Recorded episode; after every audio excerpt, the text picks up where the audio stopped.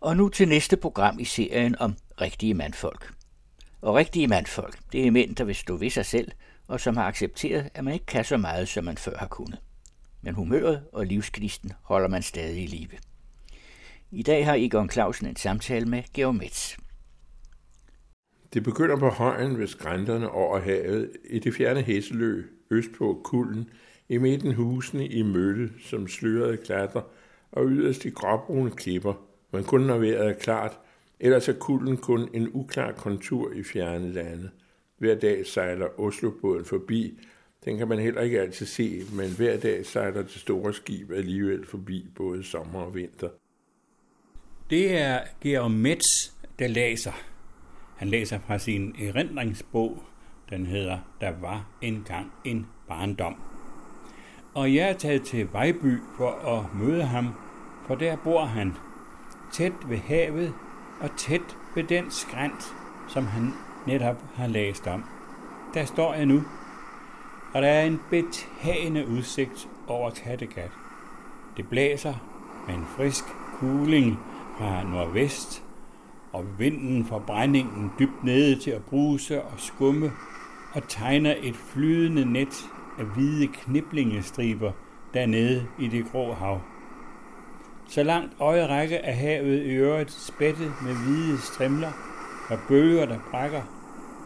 Og over det hele står en skyfyldt himmel med skyer, der går på bjælker af lys. Og når en lysplet rammer havet, ja, så bliver havet grønt. Luften er lidt diset, så horisonten fortoner sig, og kulden er ikke til at se. Men her bor Georg Metz, og her begynder vi. Jeg har, om så må sige, vendt tilbage til øh, Åstedet, altså fra min barndom, i det jeg var så privilegeret, at mine øh, forældre jo først havde købt det her sommerhus her i Vejby Strand, og jeg så senere har haft mulighed for at, om, at udbygge det til helårshus. Og det befinder jeg mig vel i, fordi øh, mine forældre, som jeg havde et meget fint forhold til, og min storebror, som for længst er død, øh, de ligesom spøger i det her hus. Jeg tror sådan set ikke på spøgelser, men de spøger, de er som gode spøgelser i det her hus. De har overlevet genop, genopbygningen af det. Og, og, og, og dig selv, hvor gammel er du nu, du er? Jeg er født i 1945, og nu er jeg ikke så god til regning, men så vidt jeg kan se, så må det jo være 77. Ja, så du er kommet det, der hedder op i årene. Jeg er oppe i årene. Og hvordan har du det med det? Altså, dit helbred, er det, snakker det med? Ja, det gør det.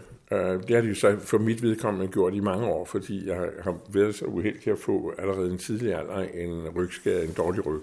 Så jeg har ofte haft uh, smerter, kan man godt sige. Og det er jo noget af det, der tærer lidt øh, på en, selvom man stalker et sted over mark og sjæl. Så øh, kan man mærke det, og det er det, der sådan set er med til at underbygge en lidt halvdårlig kondition, som jeg nu prøver at rette noget op på, men øh, den er det. Så jeg, øh, ud over det, så må man sige, så kommer der mere og mere af det. Det gør der i, i, i min, i vores alder, så jeg kan godt sige, at øh, Ja, som Claus Riffbjerg engang sagde, da han fyldte 80, og spurgte, hvordan, hvordan nej, jeg tror, at købe kun han fyldte 70, jeg spurgte, hvordan, hvordan er det så? Så sagde han, det knager og brager. Og det er en meget god øh, karakteristik af, hvad det egentlig er, der sker. Lægemet gør ting, som man egentlig ikke troede var muligt før. Og med bortset fra denne ryg, så konstaterer jeg også hver dag, at der er forandringer til det dårligere. Og, og så både du og jeg, vi er blevet sådan lidt rundbuede. Jeg, jeg, siger, jeg siger gerne, at jeg har forsinket brystkasse, men for det sidder jo hernede nu. Og det, det, det, det er jo sådan lidt pinligt. Jamen, det er en meget god karakteristik, og det har jeg jo efterhånden oplevet, at der er ikke så meget at gøre ved det, fordi folk siger, at det kan du øve dig fra, det kan du løbe dig fra. Det er jeg ikke så sikker på. Altså, jeg tror simpelthen, det er en ændret kropsstruktur. Jeg, jeg har ikke nogen grovhed, og jeg spiser i virkeligheden ikke ret meget, men jeg konstaterer bare, at at øh, musklerne sætter sig andre steder, end de har sat sig før. Har du det godt med det? Nej, jeg ville have det bedre, hvis jeg ikke havde den der kasse på maven. Det vil jeg indrømme. Altså også, øh, jeg prøver sådan, når jeg kigger mig i spejlet og holde vejret, og, og, og prøver at se ud som om, at det ikke er der. Men man kan jo ikke gå og holde vejret hele dagen, så øh, øh, virkeligheden trænger sig på. Lad os sige det på den måde.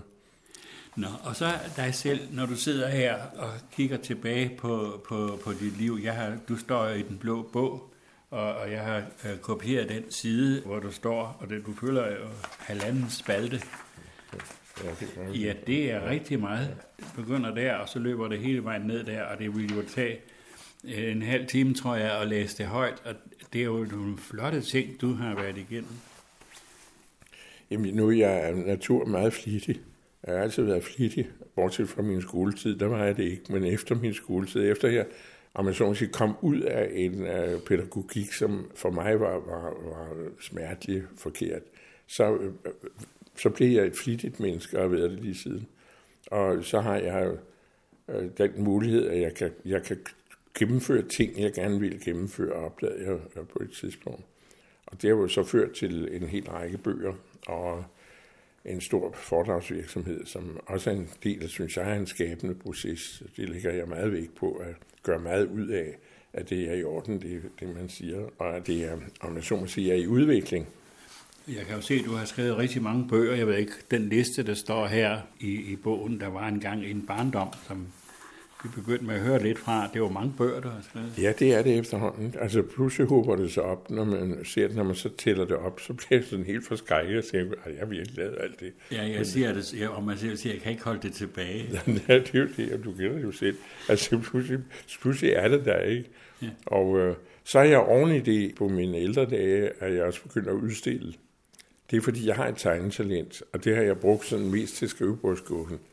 Øh, og når jeg ved at udrejse, så har jeg altid tegnet frem for at fotografere. Jeg har aldrig rigtig interesseret mig for at fotografere. Jeg har først og fremmest tegnet uh, små tegninger, som jeg har stående i albums i, i masser af år, og så ikke tænkt meget mere over det. En gang imellem hedder noget frem, hvis en samtale i et selskab har kørt på et eller andet sted, jeg har været, så har jeg smækket det i bordet, så er folk blevet tvunget til at se på det her tegn. Men så... jeg, har, jeg har set nogle af dem, og det, noget af det, der undrer mig, det er, at de er så små. Jamen, det er, jeg, jeg tegner meget småt. Det er mit medie, om man så må sige. Det, her, det er meget koncentreret.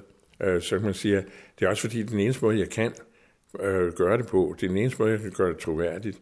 Altså, så der, der er sådan set en, en, øh, en årsag til det. Det er der, det ender, når jeg tegner. Jamen, jeg synes, Men, det er mærkeligt, fordi når du sådan i din skrivning og din øh, holden foredrag, og når du sådan optræder, så er du den store mand, der sådan, den store der ud. Jamen, det er du jo. Du kommer jo, du, du føler jo meget også mentalt, ikke? Og sådan dine tegninger, det er sådan i frimærkestørrelsen. Jo, jo, men det kan være, det, det, det, det der mit sande jeg måske ligger, jeg ved det ikke.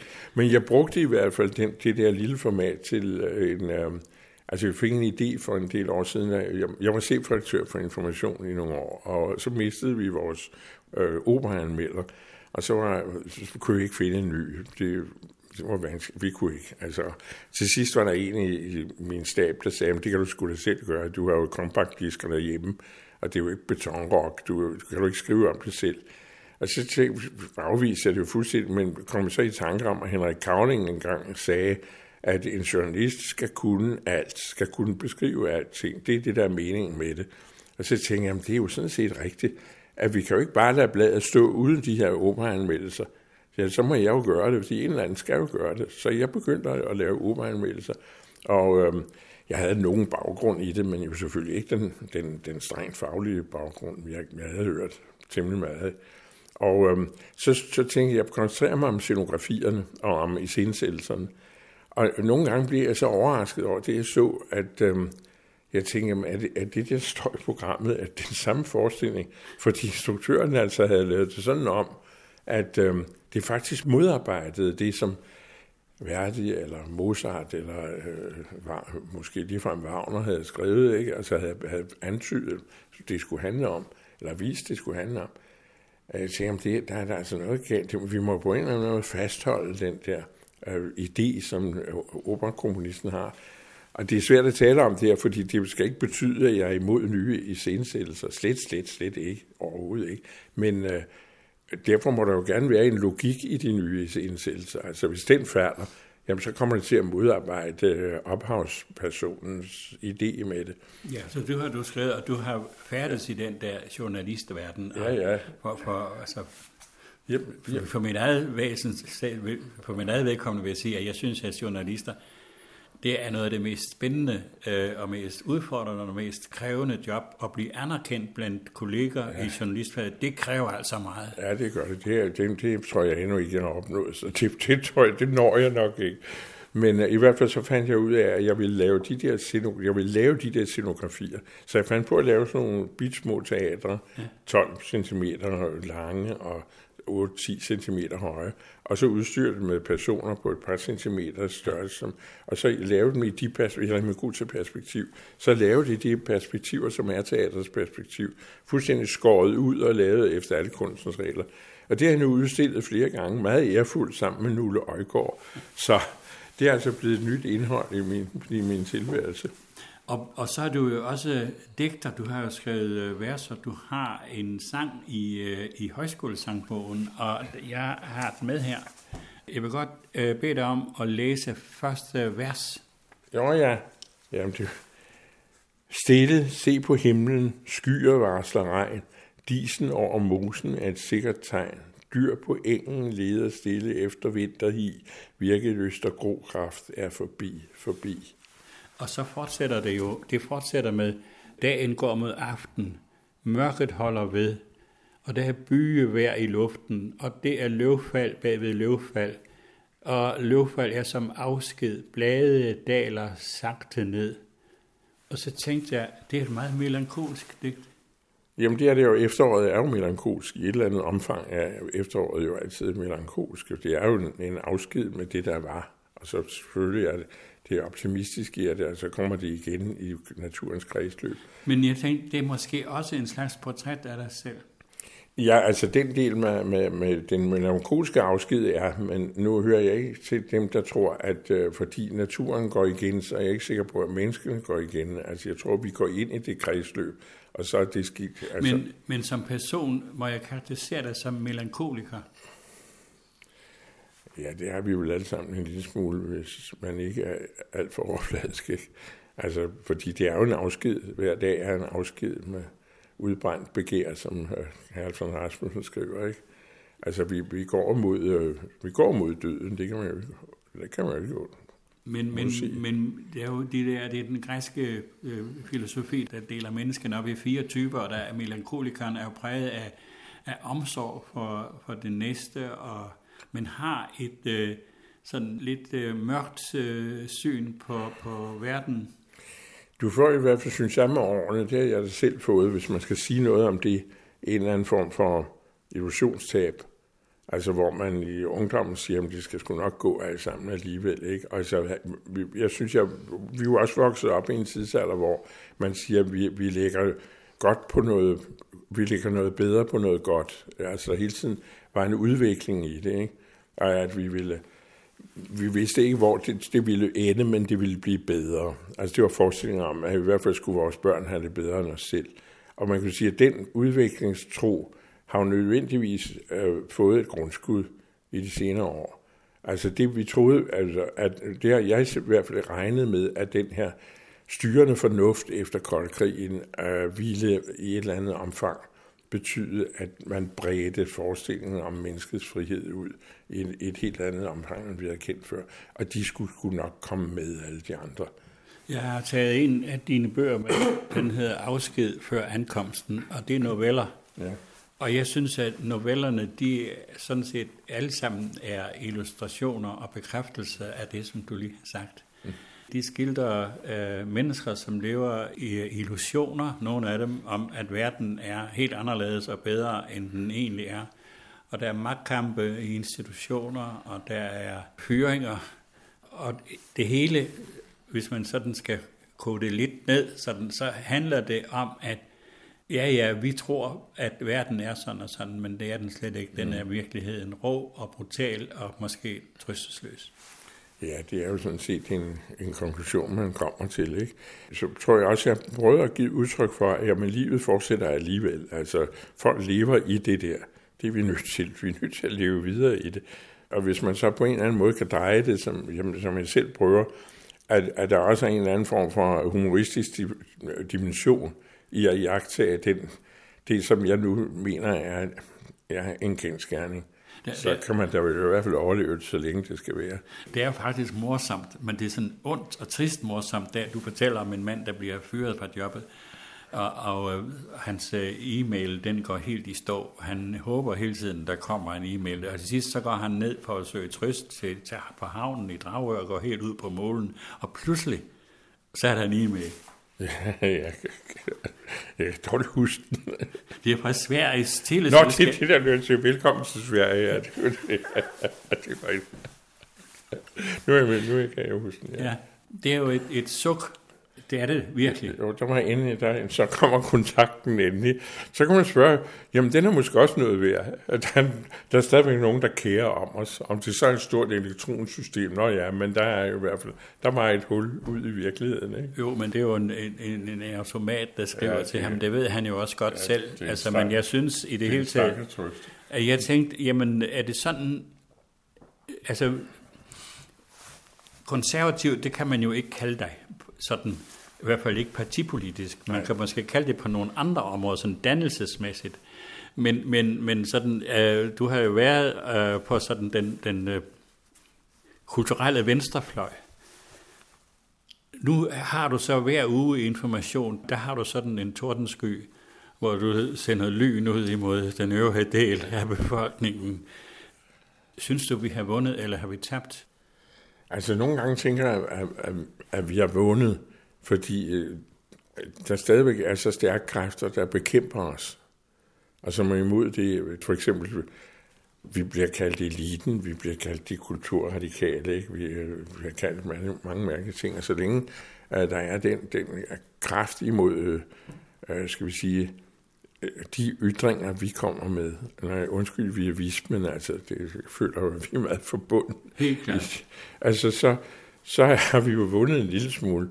Hvis der nu var fuldstændig tavshed, så, man siger, så, så var der jo ikke mere, vel? Altså, der er jo også nye læsere, der kommer til, ikke? Der er, der er mange, der siger, at det er, det er jo rigtigt nok det her, at vi formulerer det sig på en anden måde. Og så ser man, om der kommer sådan nogle unge kunstnere, som, som øh, altså udtrykker noget, som man måske umiddelbart har svært ved at se har en forbindelse, men som har det. Altså, som er en del af en opposition. Ikke? Det vigtigste for os, synes jeg, er at være opposition. Altså hele tiden at være kvævlanter i ordets bedste forstand. Ja. Og det er sådan set den rolle, jeg har anbragt mig selv i information, så længe de er så venlige og trygte, at der, der øh, synes jeg, der ligger en, en for mig helt naturlig forpligtelse i at sige fra og sige, om det der, det er tomme udsagn, I kommer med, og det der, det er direkte forkert, ikke? Og du, det, du, du er fuld af løgn til øh, konkrete personer, som jeg vidt at I mener, jeg er fuld af løgn. Måske ved jeg det ikke altid selv, men så ved jeg det. Men, men, men øh, kvarulantens rolle, det kan jeg godt, det synes jeg, det er jo en, øh, en, en god øh, definition af, hvad, hvad sådan den intellektuelle position i samfundet bør være. Ja, ja. Jeg siger bør, fordi man ser jo tit, at der er nogen, der falder fra, og, og så melder sig ind i et eller andet politisk ja. parti, eller en forening, eller sådan noget, fordi jeg tænker, at de lider hjemme Ja, det er jo nok rigtigt. Altså, det, det er jo dialektikkens princip, det her. Det er modsigelsen at øh, et udsagn vil altid, hvis et udsagn ikke øh, kan, kan modsiges, så er det fordi, der er noget i vejen med udsagnet. Ikke? Og det, vil sige, det, det vil jeg jo ikke tage som udgangspunkt. Jeg vil altid sige, at et udsagn er så meget ved, at det skal modsiges.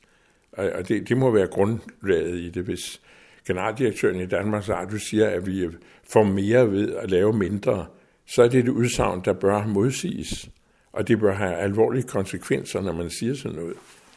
Men den position, som du øh, her har beskrevet, som sådan en, der modsiger, og som sådan en, der er kvarulant, altså jeg sætter det lige lidt gåsøjne omkring, fordi kvarulanteri er jo ikke noget, der har sådan en særlig positiv øh, klang i, i vores samfund. Det er jo tit folk, der er sådan lidt, har lidt knald i låget, ikke? og så videre. Ikke? Gør det også?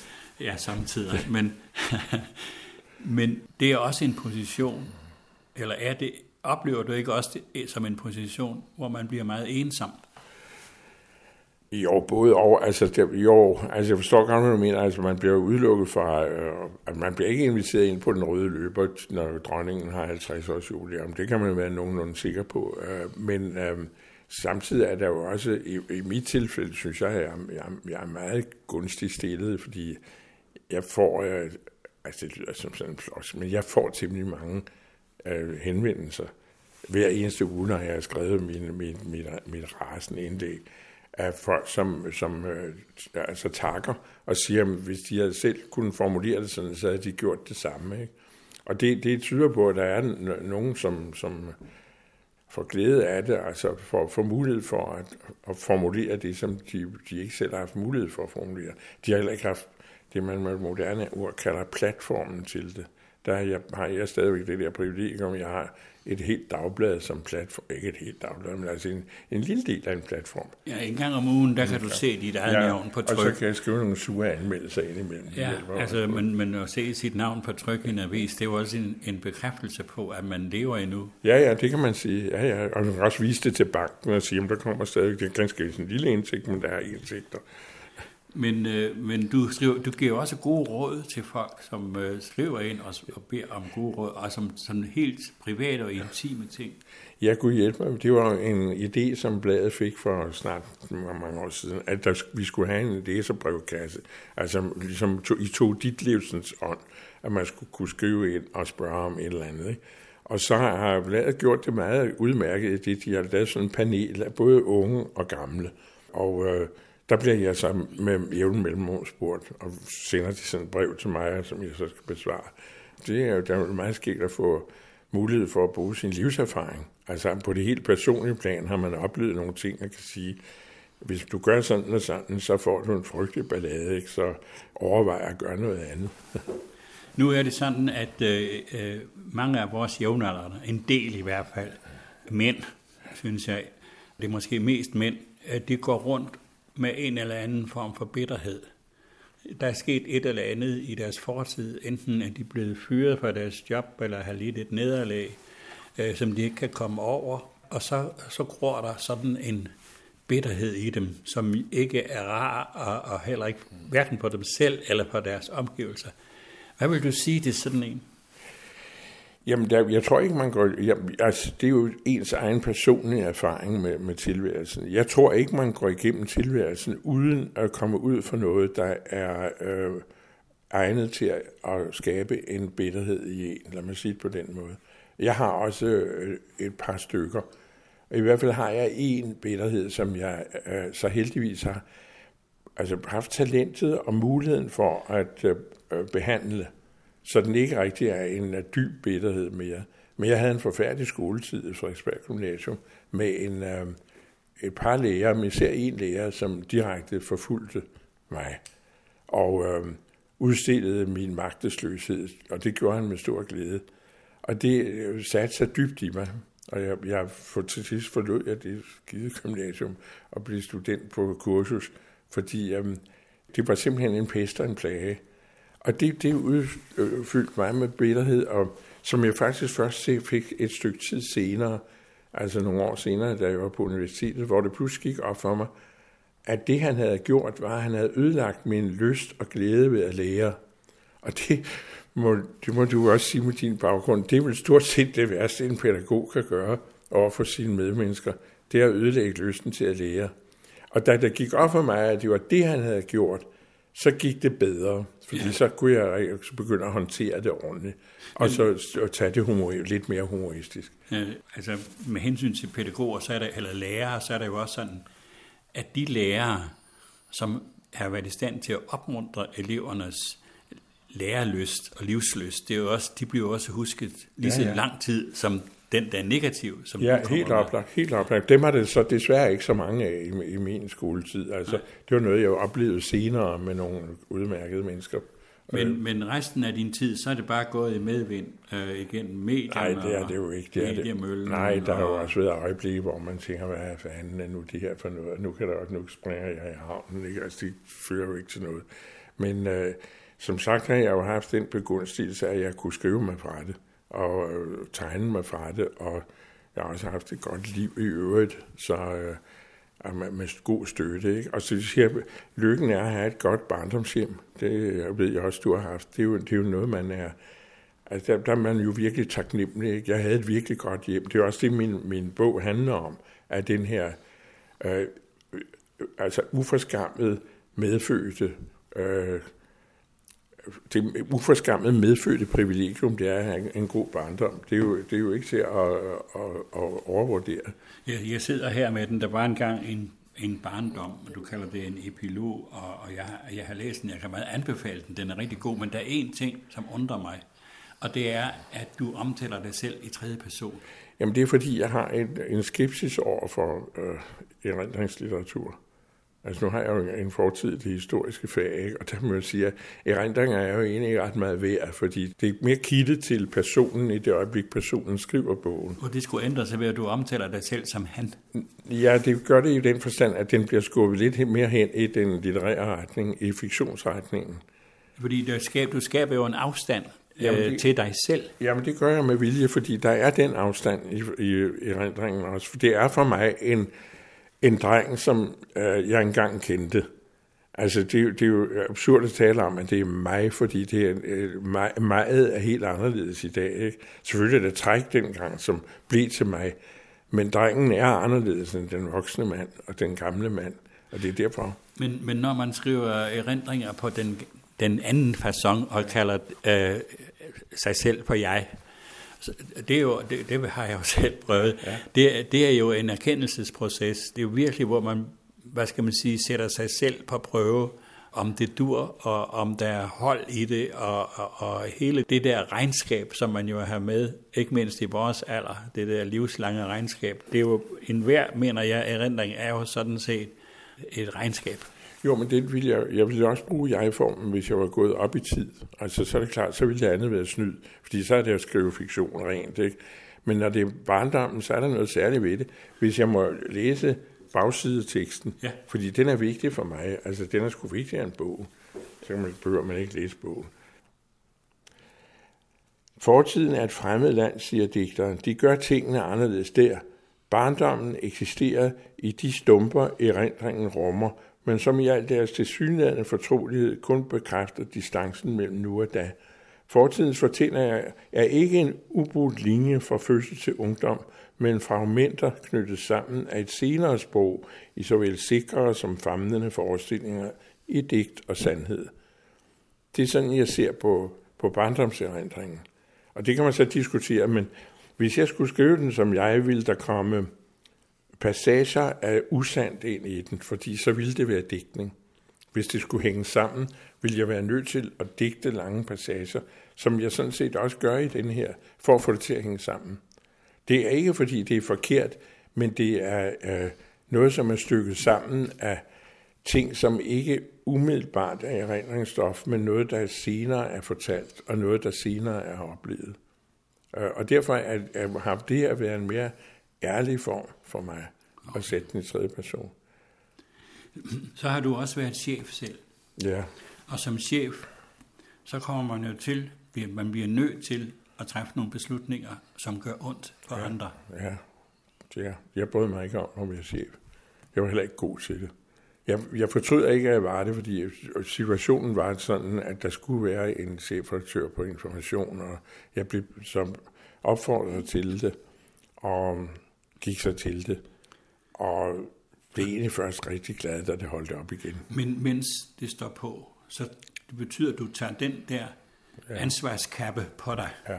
Du tager øh, dommerstaven i hånden, ja. og, og, og du er den, som, og det nytter ikke noget, at du siger, at du bryder dig ikke om det, fordi så længe du er i den stilling, så, så kræver den rigtig meget af dig. Ja, ja, og det gjorde jeg så også. Ja, det gjorde og, du også. Ja. Og der bliver man så også nødt til at gøre noget, så man ved godt, at det her, det, det er noget, der gør ondt på andre.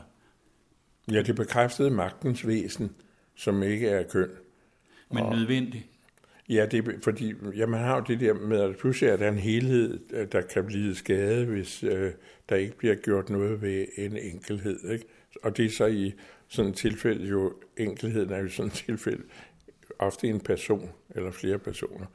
Og i sådan et dagblad som information, som altid er hængt i den ene strop for at overleve, så har det jo ofte været på grund af en økonomisk krise, at man har måttet øh, indskrænke staben. Og det, ja. det måtte man også i, i mit tilfælde en, en enkelt gang gøre. Når du nu sådan øh, tænker tilbage og tænker på dig selv nu, altså, er der så sådan nogle ting, som, som du fortryder, og som du vil ønske, at du havde gjort anderledes, hvor du egentlig, øh, hvis du dømmer dig selv, så, øh, så dumper du. Ja, det er der virkelig mange. Og det, det er et af de, en af hos Andersens genialiteter er jo øh, kejseren af Kina, der ligger på dødslejet, og alle ansigterne, der pludselig kommer og siger, det gjorde du, det gjorde du ikke. Og hvor er bevares, ikke? Hvor har du været ilde? Hvor har du gjort ting ilde? Jo, jo, for pokker. Der er der virkelig mange ting. Hvis man så sagde, hvis du nu fik muligheden for at gøre det om, så vil jeg sige, at det vil være en ahistorisk handling, fordi så vil verden komme til at se anderledes ud. Ikke fordi min person betyder ret meget, men øh, så vil du gribe ind i historiens gang. Så du kan ikke gøre det om. Du er nødt til at leve med, at du har gjort de der ting. Og du er nødt til at leve med de der svigt, du har begået. Der er jo ikke noget at, at stille op. Ja, og man må sige, at du er blevet en, en, en gammel mand. Ja. Altså, og du kan ligesom, ikke ligesom, og du kan se, at uh, det her liv, det har en ende. Ja, det kan Hvordan jeg. har du det med det? Jamen, jeg har det skidt med det i den forstand, at, jeg, at jeg, som jeg har det nu, har jeg det, har jeg det også godt. Altså, bortset fra, at det går ondt, ikke? så har jeg det godt. Og jeg, jeg får lavet ting, jeg har, jeg har egentlig aldrig været så flittig i mit liv, som jeg er nu. Og da jeg altid har været meget flittig, så er jeg ekstremt flittig. Og jeg har heldigvis mange store opgaver, som jeg sidder med. Altså folk bestiller nogle ting, som de beder mig om at skrive. Og så er der de der foredrag, jeg holder. Og så mit værksted derovre, hvor jeg laver de små teatre, og jeg er også begyndt at skrive en ny bog igen. Så øh, jeg har en fantastisk travl hverdag, og det har jeg det virkelig godt med. Og derfor føler jeg ikke, at det er... Altså der, der ligger så beklagelsen i, at det holder op en dag, fordi hvis det er, som det er nu, så skulle det egentlig vare evigt. Så ville der virkelig komme mange bøger herfra. Skulle de bygge nogle nye biblioteker rundt omkring. Men når du har så travlt, er det så det fordi, at du kan mærke, at der er en, der ånder dig i nakken? Ja, det er det der også. Man siger, at der er ting, jeg gerne vil, vil nå endnu. Ikke? Og det er jo lidt absurd, fordi hvad er det, du vil nå? Altså, der er jo, man ved jo godt, var det ikke Peter Sten, skuespilleren Peter Sten sagde det jo så guddommeligt, han engang sagde, først går du så uendelig meget ondt igennem, og så bliver du glemt. Ikke? Og det er jo også rigtigt. Det må du også se i øjnene, at der er en, et, et stort tomrum bagefter. Uh, og det der, det der, det er trist. Jeg er ikke religiøst anlagt. Jeg har ingen gudstro. Jeg er ikke opdraget til det. Uh, og jeg har aldrig haft behov for en tro. Jeg, og jeg, jeg ser med stor uh, ømhed og, og altså venlighed, ømhed, alt det gode, der at sige til, om religiøse mennesker. Og jeg ser, øh, jeg vil ikke sige misundelse, det ligger der ikke i det, men jeg ser med ømhed på, at de religiøse mennesker har den øh, øh, forestilling om, om øh, en eller anden form for evighed.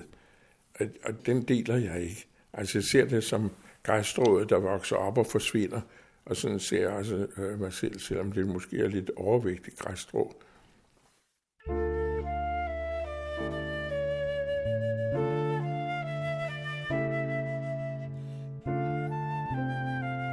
Stille på en skovsti himlen tegner sort. Løvfald bag ved løvfald, fugle flyver bort.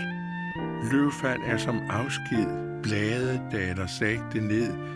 Alle skovens væsner søger aftenfred.